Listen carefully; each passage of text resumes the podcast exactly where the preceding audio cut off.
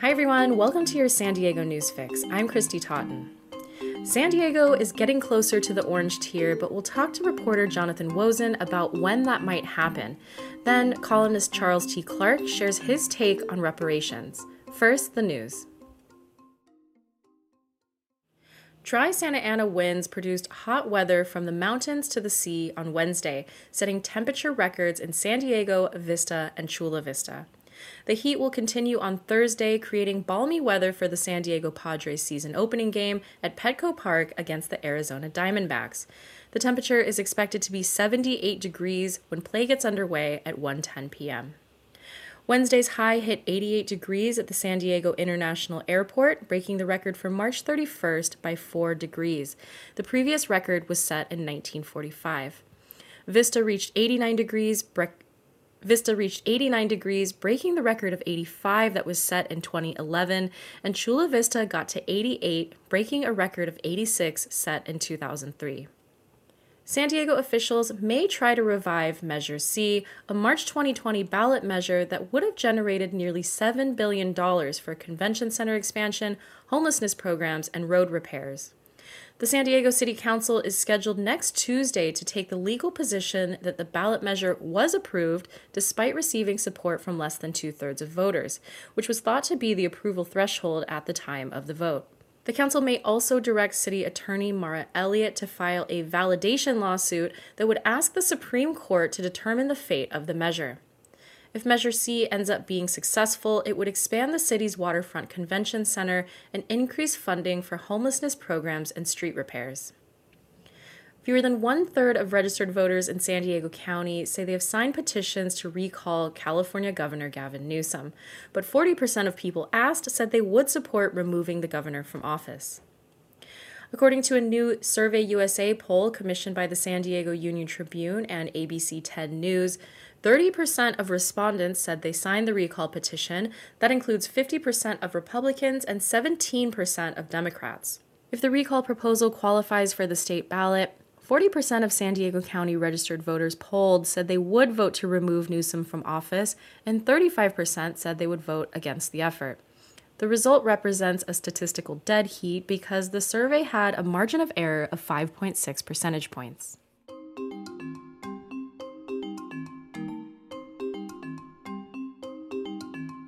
Now that San Diego County is in the red tier of California's reopening blueprint, the next tier is orange. In the orange tier, bars can reopen outdoors, bowling alleys and card rooms can reopen with limited capacity, and businesses that are already open can accommodate more people. Jonathan Wosen is the UT's biotech reporter. Jonathan, San Diego County didn't qualify for orange this week, but when might that happen? It could happen next Wednesday, is basically the long story short. So the state has a requirement that any county has to be in a tier for at least three weeks before it can advance. We've been in the red tier for the past two weeks, so we've got at least one more week in red no matter what. Uh, we'll also need to have a case rate, probably a case rate below six, so 5.9 and lower. Uh, the reason I say that is because sometime in the next week, and this is where the tiers start to get a little confusing, but basically the, the cutoffs from one tier to the next are based on case rates. So how many COVID positive samples are coming up compared to the population. Uh, that cutoff actually changes as the state does a better job of vaccinating people in disadvantaged communities. So once we get to 4 million doses in those communities, that'll actually change the cutoffs and it'll change it so where we need to have a case rate of below six.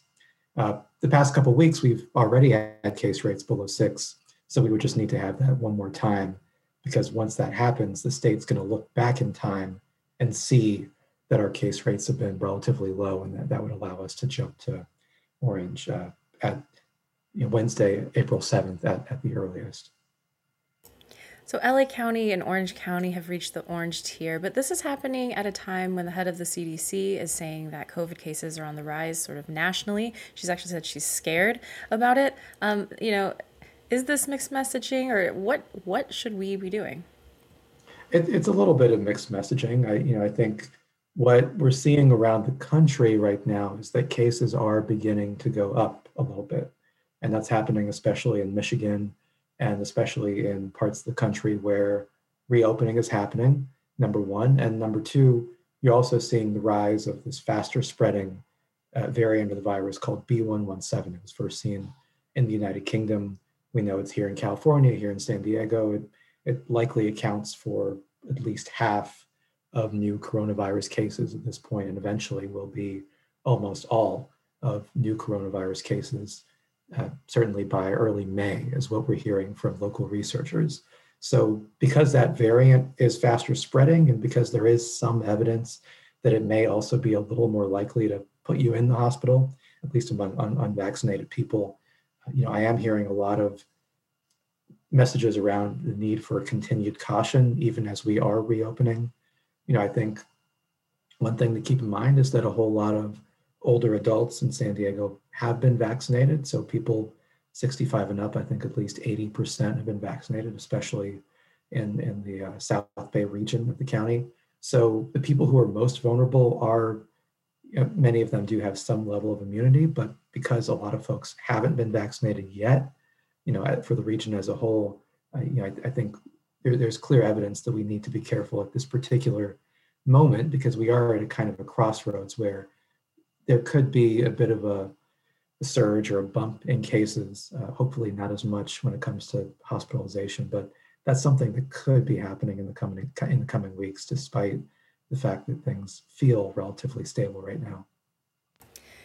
I know we touched on this before, but just how um, effective the vaccines are against the new variants. Is there any news there? Sure. Well, the good news when it comes to this particular variant this UK variant is that current vaccines seem to work very well. They seem to work about as well against this this variant as they do against the strain first spotted in uh, in Wuhan, China. So this isn't the most concerning variant when it comes to vaccines. Really, the thing that we need to do to get out in front of this variant is to vaccinate as many people as possible. That's basically true for the other variants as well, uh, but there is a little more evidence, for example, with the South Africa strain that some of the vaccines are less effective against that strain. So we've seen that with the AstraZeneca vaccine, and there's evidence of that with the Johnson & Johnson vaccine as well. Uh, you know, recently, I think last week, the, the county announced the first couple of cases of the, the Brazil strain, strain first found in Brazil, which I think we talked about in the previous episode. And, and there seems to be evidence that that strain has some properties that can make it a little less sensitive to vaccines, although not quite as much as the South Africa strain. So the, the bottom line takeaway here is that you know there are different strains. Some of them are a little more concerning than others when it comes to what they mean for vaccines, but it appears that the vaccines to different degrees work against these strains and that it would be helpful to get as many people vaccinated as possible. And the companies making these vaccines are already beginning to design and test updated versions. So I think we can expect that, you know, in, in the years ahead as we're continuing to control this virus. California has an effort underway to vaccinate the most disadvantaged areas in the state. How does that affect um, San Diego, and, and how is that effort going overall? Yeah, so the overall uh, message or, or program at the state level is to make sure that disadvantaged, the most disadvantaged regions of the state are getting actually more of the vaccine to help make up for the fact that these are places that have been hit hard and that historically have, you know, have uh, you know, factors that we associate with, with poor health outcomes. So basically when the state's figuring out where to send vaccine, they make sure that 40% of, their supply goes into the zones that they call these healthy place index regions. There's a metric of socioeconomic factors that, that tend to track with health. So that's true across the state. That's true in, in San Diego um, as well. So, and I, I, think you know at the county level, we've we've seen the county place a number of vaccine sites in the South Bay, for example. Uh, we've seen them partner with local organizations and community health workers to make sure that they're reserving spots for people in hard hit communities, certain minority and refugee communities. You know, some of the vaccine sites that are popping up now are um, only offering doses to folks who live in a particular zip code. And, and some of these are places where you actually don't need an appointment, but you do need some evidence that you live or work in that area. So if you have, you know, an ID or some type of paperwork. So, you know, we are seeing those things happen. We know that in the, the South region that the county defines, um, that actually more than 98% of people 65 and up in that region have been vaccinated. So, uh, you know, we are seeing some positive developments there. At the same time, you know, I think Hispanics are about a third of the county and have, have made up, uh, you know, a larger number, disproportionate number, maybe 50 to 60% of cases, and uh, I believe around 45% of COVID deaths, and are underrepresented in terms of overall vaccinations right now. Maybe 20 something percent of folks who've been vaccinated in San Diego are Hispanic or Latino. So, you know, we're seeing progress in some ways, but some evidence that uh, you know we're not quite there yet. And finally, I know this is um, not around the corner, but what is what is the yellow tier? Uh, the next tier is the yellow tier. What does that entail? Uh, you know, what might open up, and how soon might we get there? Yeah, so just to remind everybody, we we are still in the red tier. We might get to orange next week, as as I was talking about, which means we would have to stay in orange for another three weeks. So presumably we would not get to the yellow tier until late April, early May, uh, just to kind of give you a sense of the timelines that we're talking about. Uh, but you know, if yeah, let's say if we are able to get to uh, the yellow tier, you know, we know that uh, gyms could open up at 50% capacity. They can only open up at 25% capacity in orange and currently 10%. Uh, restaurants, which currently can uh, fill up 25% of indoor seats, uh, those can move to 50% in orange. Um, and actually that, that stays the case in, in yellow. Uh, you know, if we think about bars, for example, if we get to orange, bars can open outdoors, but they can't open indoors. If we get to yellow, bars can open indoors with a maximum of 25% capacity. So, it, you know, you can kind of get a sense that it, it, it wouldn't quite bring us back to, you know, 2019 levels of what's open and to what degree it can be open, but it, it's just another step forward in terms of, um, you know, to what degree the economy can be open and you know what we can be doing in our day-to-day life. Yeah at what point does the tier system go away? Will we ever go back to life in 2019 yeah I, I think it's possible. I think you know paul sisson our healthcare reporter has spoken with the state and i believe he asked them a question about whether the whole tier system could be scrapped by the summer and, and I, I don't believe they explicitly said no so I, I think depending on the pace of vaccination obviously depending on what's going on in, you know, in our hospitals and, and where our case numbers are at. Uh, yeah, I, I, I, don't expect that we'll be talking about purple, red, orange, and yellow forever or necessarily uh, throughout the entirety of, of, of, this year. So it's hard to put an exact date to it because the state has not put an exact date to it and the county hasn't either. But, but I think the whole idea of the system was to make sure that hospitals weren't being overwhelmed and case numbers were low. So if we get to a point where really we aren't worried about those things on a day-to-day basis, then uh, then this whole system will probably you know come to an end in the coming months.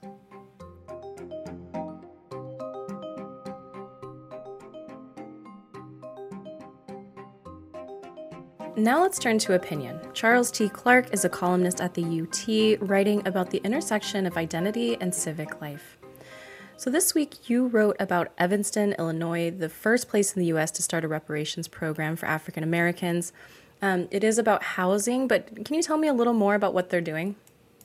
Yeah, yeah. So it's it's interesting. You know, broadly, Evanston kind of drew headlines because they officially adopted um, kind of this reparations package. They set aside ten million dollars um, that they're going to generate um, using funds that come in through the cannabis tax out there.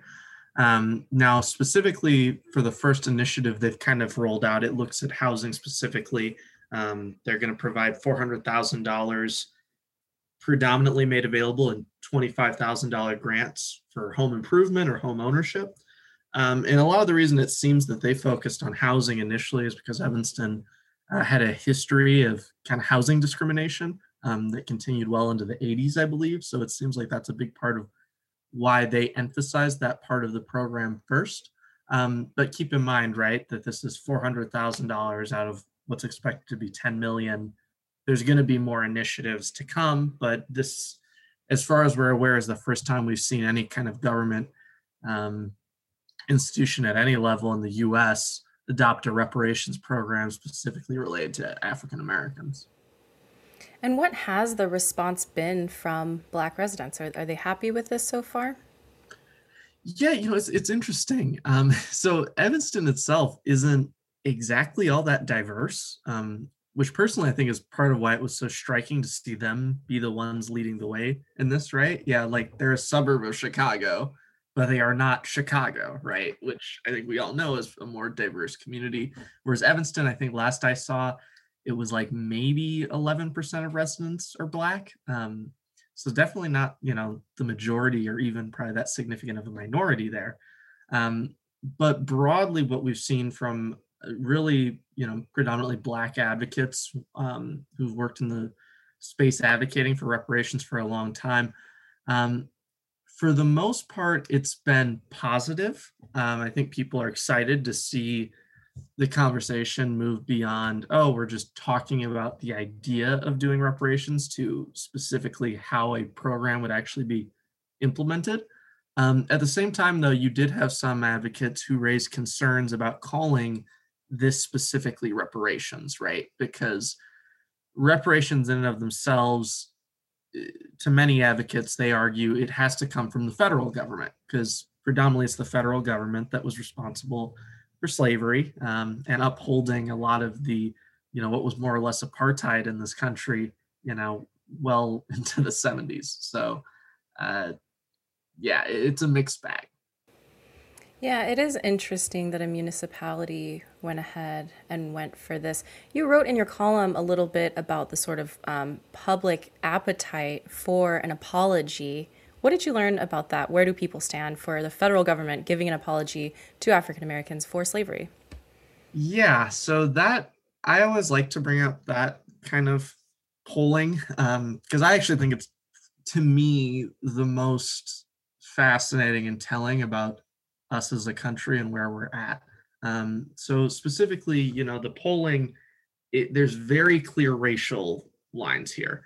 Um, so the act of issuing a formal apology is something the U.S. has done at different points in history.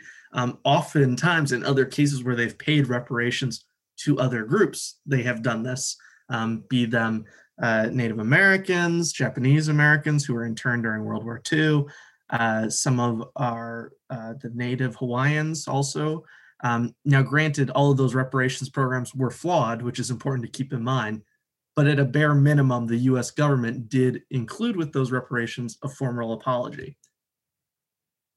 For some reason, the US has never formally apologized for slavery um, or upholding slavery. There's been various times where the House and Senate have each considered resolutions um, to apologize, but they've never done anything jointly. Um, and it was interesting because polling last year, uh, kind of had this fascinating thing where they posed a question to people about one reparations would you support cash reparations or not? And then their other question was would you support the us government issuing a formal apology for slavery? Black residents overwhelmingly supported it. Um, like you're getting up into the 80 90% territory latino residents overwhelmingly supported it um, you know well over 60% white residents, for some reason, uh, were reluctant. As, far as a apology for slavery, though, uh, I believe it was only 35% of white Americans support the U.S. government issuing a formal apology for slavery. Um, and the reason that I find that so striking to me is if you can't support a formal apology which is a largely meaningless gesture, right? It's a pretty empty thing. It costs you nothing. There's no money behind it. You're just acknowledging a fault. What I would argue is one of the most, you know, egregious human rights violations in the history uh, of mankind. Um, and only 33% of you white people think that it's worth doing that. That to me tells me that your issue with reparations isn't necessarily about any tangible thing related to reparations or giving you know additional support to make amends to to black americans that tells me that your issue is you just don't want to acknowledge that there was anything that happened um and i think it is quite telling as we look at this conversation and how we continue to move forward in the reparations discussion so, what do you think uh, is the takeaway here for California? What should the state keep in mind as we move forward with this conversation?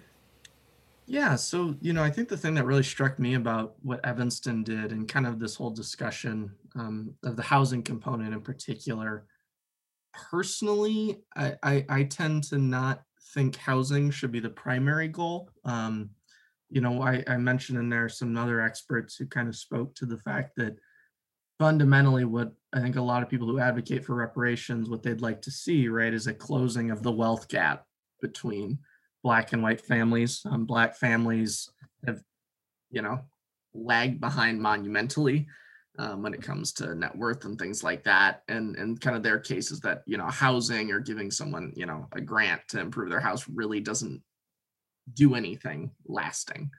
Um, I tend to agree. I tend to think things like uh, tax breaks, you know, lasting tax breaks, uh, scholarships, um, business grants are something I really would like to see um, because I think that's a way to create more generational wealth and something that people can build on. Um, you know, I've heard some other, I know there's some other advocates, including some of the ones I referenced, who they still fundamentally would like to see uh, direct cash payments. Um, which to be frank i i whether you think it's a good idea or not i think we got to be real that that's never going to happen in this country um, you know it's taken us 200 some years to even get to the point where we're seeing any kind of reparations program instituted i do not see any way certainly in my lifetime that enough americans and particularly white americans will be okay with the federal government sending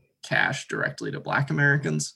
Um, I think that's a non-starter, so I don't think it's worth kind of wasting the time there. But I do think again, things like tax breaks, business grants, scholarships, um, you know, professional development kind of things. I think those are much more palatable to people, and they still achieve a lasting impact.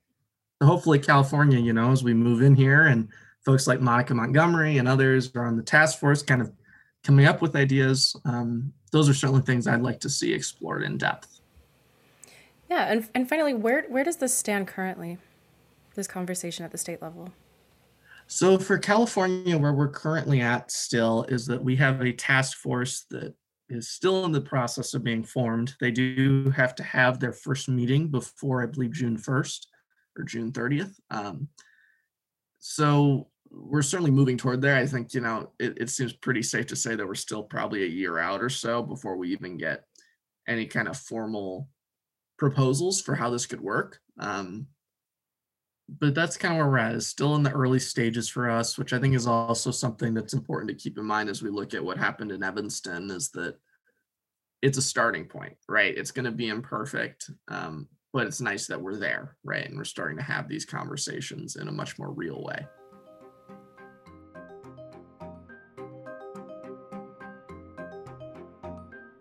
You can read these stories online at san diego union tribune.com. I'm Kristy Totten, host of the San Diego News Fix. Thanks for listening.